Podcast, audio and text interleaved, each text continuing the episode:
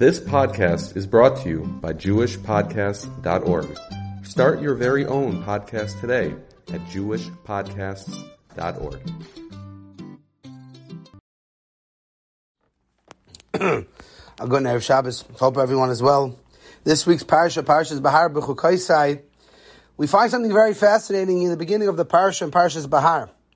The first couple of psukim, the beginning of the parsha, discusses the mitzvah of Shemitah, the rules, regulations of what to do in the Shemitah year. We just, not so far off from a Shemitah year. The Torah gives us clear directions, halachas, about what to do with your field and how to, and the rules and regulations of a Shemitah year. And then in the middle of all that, or right after that, the Torah tells us a pasuk that seems not to fit. It doesn't seem to belong. The Torah tells us after the, all the rules of Shemitah and selling your field and all that, the Torah tells me, I want you to know. Which Chazal tell us it means what we call today. Don't say hurtful things to people. Why? Because.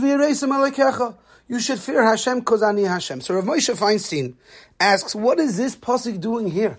What's its relevancy? What's its connection to the idea of Shemitah? Yeah, you should always be careful with your words. Why did the Torah write it over here? And Moshe Feinstein explains something so, so powerful. He says what's unique about Shemitah is the Chazal tell us that if a person is not careful with Shemitah, he can end up losing his field. He can end up losing his money.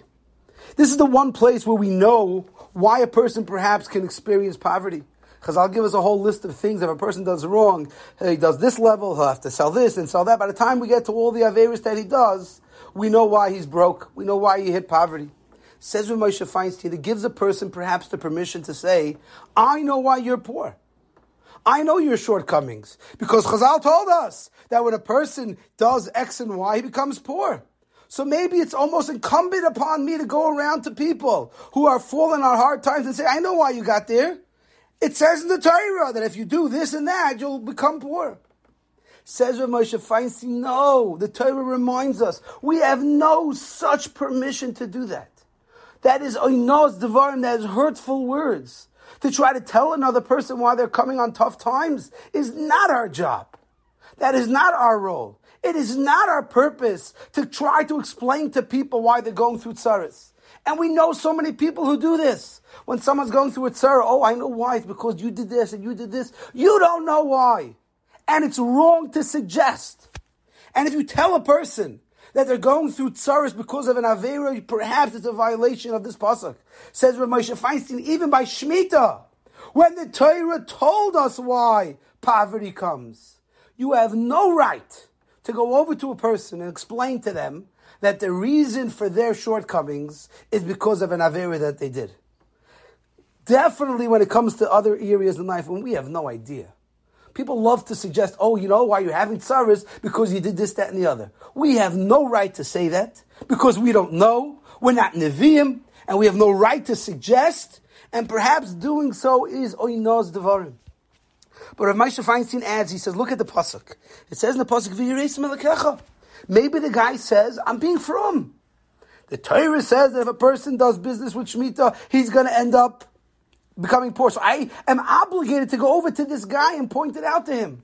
I'm a frumma, says Rav Moshe Feinstein. He says, no, you have to read the end of the pasuk. Ani Hashem.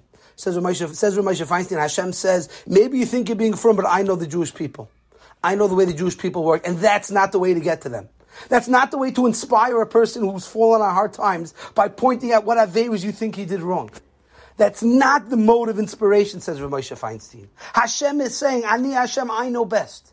I know the way people are wired. I know the way people think. And if you go over to a person and you say to him, do you know why you're experiencing tsaris? It's because you did this, this, this, and this wrong. That is not going to make him a better person. That is not going to inspire him. And Rav Moshe adds, he says, even by Shemitah, where it says clearly in the Torah the reason, the person will justify and say, well, I know other people that did it, and they didn't experience it. So it's not going to bring home the point. Says Rav Moshe, you want to inspire someone to be better? Don't put them down. Don't tell them what Avera they did wrong. That is not the way to inspire someone. Or perhaps that is not the way to deal with someone who's fallen on hard times. We have no right, no permission to say that someone did certain things wrong and that's why things are happening. We have to be so careful when we're trying to help, and sometimes people mean well, they mean good. Rav Moshe says, the person means it, he wants to be a good, God-fearing Jew. But you have to make sure you're not hurting people's feelings. We have no permission, we have no right to hurt someone's feelings, to cause pain and anguish to someone. That is not justified. I'll share with you an amazing story about Rav Moshe Feinstein himself. In the later years of Rav Moshe's life, he was unable to walk to MTJ Friday night for Mincha Kabbalah Shabbos. He couldn't walk; it was too far.